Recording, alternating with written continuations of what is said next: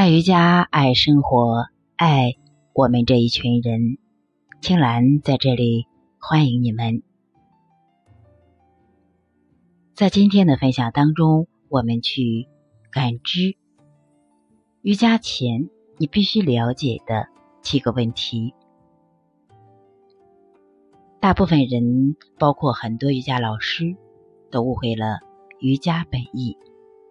瑜伽不是单纯的体式动作，不在于你能完成如何高难度动作，而是在练习后是否能达到身心灵的平和，形成一种良好的为人处事的态度和习惯。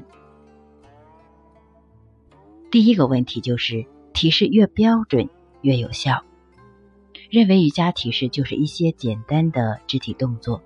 只要把身体摆放到所谓的标准线上，就一定会达到最佳的练习效果。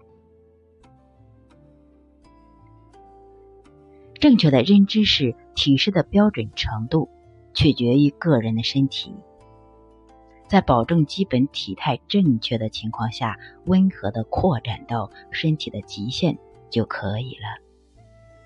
这时才会达到最佳的练习效果。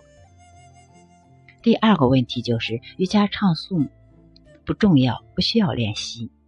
认为瑜伽唱诵只是在唱一些奇怪的声音，没有什么用，张不开口，不好意思唱。正确的认知是，瑜伽唱诵是瑜伽中最精髓的部分，它可以自内而外的放松整个身心，培养专注能力，为练好瑜伽体式奠定。坚实的基础，它既是最基本的练习，也是最高级的练习内容。特别是在瑜伽课前唱的欧姆音，能够做几组深长的腹式呼吸，把腹腔内的浊气通过唱诵释放出来，带着一身的轻松去进入。这一节课堂，第三就是呼吸不需要练习，认为呼吸是与生俱来的，每天都在呼吸，每个人都是这样呼吸，没有必要练习，而且练习呼吸太无聊。正确的认知就是每个人与后俱来的呼吸是腹式呼吸。也就是说，瑜伽的基本呼吸方法，而不是平常人每天在做的胸式呼吸。瑜伽之所以与其他运动方式不同，具有其他运动方式无法比拟的功效，呼吸就是其中的一个原因。在古代的印度，就是按呼吸的次数来取决一个人的寿命长度。做腹式呼吸，就是让你的呼吸拉长。单位时间内的次数减少，相对于你的寿命也就拉长了。第三就是强迫身体达到某种标准，认为只有这样才能让身体尽快的柔软起来，柔韧性好了，也就达到了瑜伽的练习目的。瑜伽的真正的目的就是强身健体。平静心情，觉悟人生。正确的认知就是，柔韧性跟先天条件和后天因素都有关联。柔韧性的改变是随着练习时间的推移而慢慢改变的，这只是通过有规律的练习达到的效果。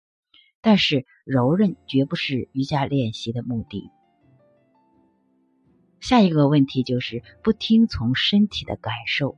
认为听从身体的感受是很虚幻的概念，脖子痛扭几下脖子，肩膀痛转动几下肩膀就可以了。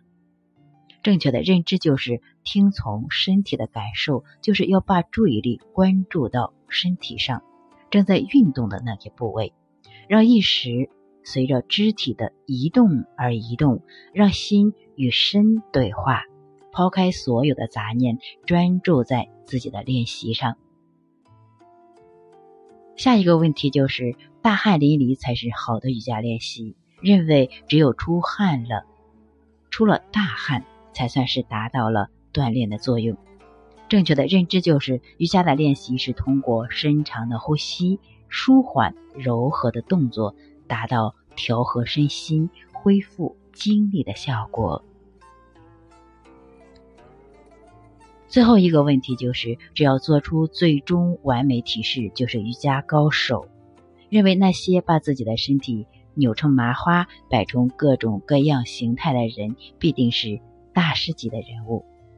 正确的认知就是，如果仅仅从能不能把身体扭成麻花来判断瑜伽水平的高低，那么那些杂技团里的七八岁的孩子，岂不都是瑜伽大师了？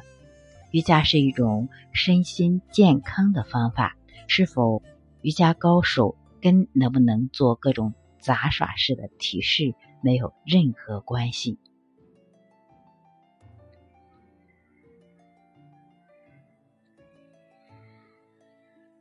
好，感谢大家。随着我每天分享的越来越多，一路跟随的朋友在瑜伽认识上会越来越精进。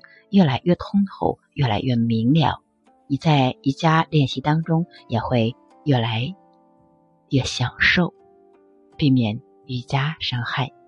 瑜伽是一种享受，是一种借瑜伽体式为载体寄托寄托心灵的一种享受。